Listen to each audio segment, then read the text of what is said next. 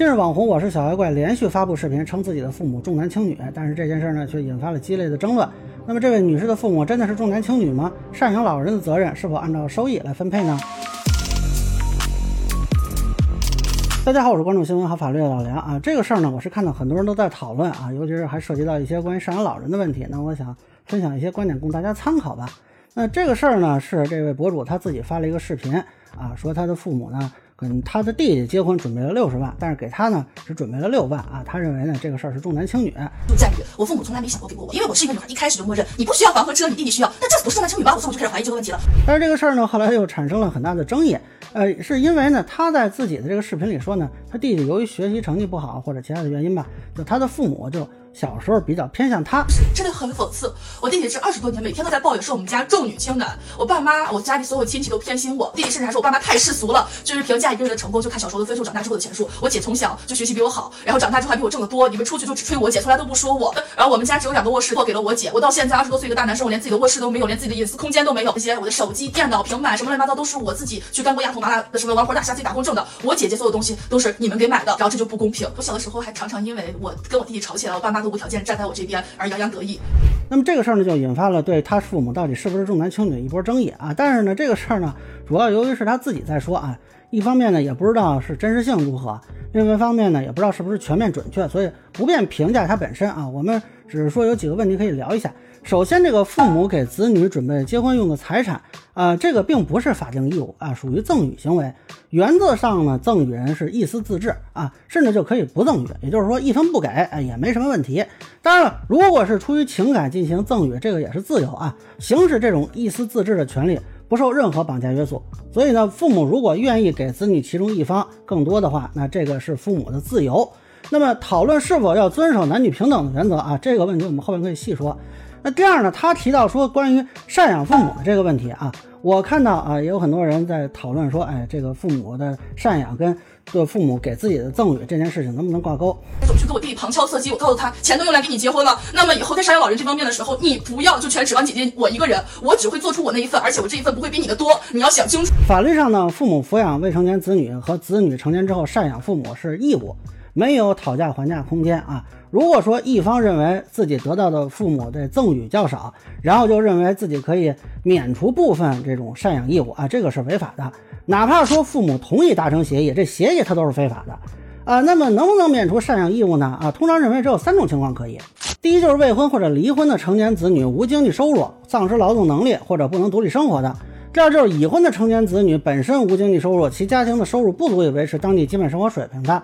啊，第三，父母对子女犯有严重犯罪行为的，如果父母犯有杀害子女啊、虐待子女严重的、遗弃子女的或者强奸女儿等行为的，呃，当然现在这个强奸男孩还不算啊啊，当然了，兄弟姐妹之间是可以协商承担赡养义务这方式的，但是并不是说一定要跟自己从父母那里获取的这种赠与挂钩，倒是跟你的赡养能力有关啊。如果你的收入比较高，而你弟弟收入水平较低，甚至不足以支付赡养费用，通常就会认为你赡养能力比较强。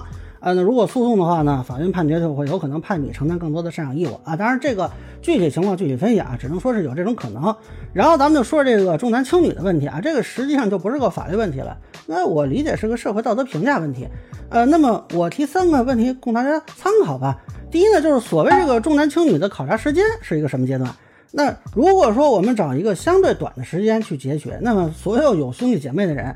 呃，我相信基本都可以解出某一个瞬间啊，是自己在某方面吃了亏的。呃，我敢说，恐怕没有哪个家庭说在养育说一对子女的时候是精准到说完全平等的地步。呃，那么显然评价一对父母是否重男轻女啊，这个应该是从一个比较长的时间阶段来考量的，特别是子女的未成年阶段。那如果说完全跳脱出整个人生经历，只选取在父母为结婚提供资金这一件事情上去讨论啊，这个是不是公平？那么第二呢，所谓这个重男轻女，它这个主体到底是谁呢？我觉得这里就需要区别，是面对的客观需求，还是说各个人主观喜好选择？比如说这个家里资产足够，两个孩子学习能力也没问题，那么你只供养男生上大学，对女生你只供到中学就不供了，那这个显然是重男轻女。但是如果是因为客观因素导致对子女的支出的不同，这个能否认定为重男轻女呢？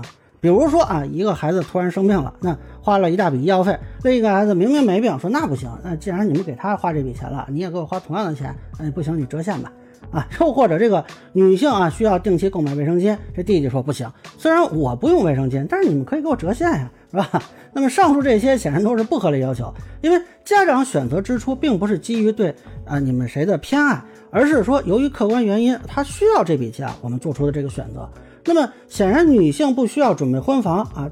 至少在当下吧，是一种社会风气啊，并不是说这些家长主动选择说，这明明你需要，我就不给你贵，并不是这个情况吧？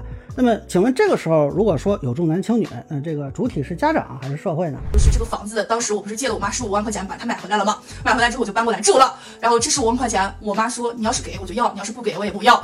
我现在呢，正常情况下我应该占点便宜，我不不给他，可是不知道什么原因，我就是非常想还给他问。那么第三呢，就推定女性不用买房，究竟是对谁的不平等？那可能有人会说了，你默认女生不用买房，对吧？等于断了女生以此为理由向父母要赠与的这条路，那是不是歧视呢？我觉得啊，这个确实有点歧视啊，但是好像歧视的是男性吧？你把一个性别人群天然的定为应该承担购买房子、车子的责任，你这是不是不平等呢？那如果你认为这件事是不平等的，那你是不是应该秉持男性不用在结婚时买房的态度呢？但是我好像没有看到这方面的表态啊。如果说只是讨论在获取父母赠与时啊，把这个拿出来啊，这个似乎逻辑上并不匹配吧？那么最后呢，我其实想善意提醒一下，就有一些博主呢会把自己的家人朋友安排出境，或者在视频里讲一些自己家里的矛盾。呃，但既然是做自媒体，也应该知道网络评价千差万别啊，很有可能就遭遇到各种意想不到的情况，甚至有可能导致家人被网暴。那博主本人呢，可能对这种情况司空见惯啊，也有一定的心理承受能力。但是家人朋友，那可能就是素人，他们对于网络舆情潜在的风险是缺乏了解的。这个时候，作为博主，我觉得是不是应该慎重从事啊？就我不建议把现在生活中有些矛盾，就完全不加甄别的往网上放，尤其是跟家人之间的啊，你这样做可能导致自己意想不到的结果。所以，总之还是就建议慎重吧。那么以上就是我对关于小妖怪这件事儿的一个分享，个人浅见咱们说了，欢迎不同意见小伙伴在评论区、弹幕里给我留言。如果您觉得说的还有点意思，您可以收藏播客老梁不郁闷，方便收听最新的节目。谢谢大家。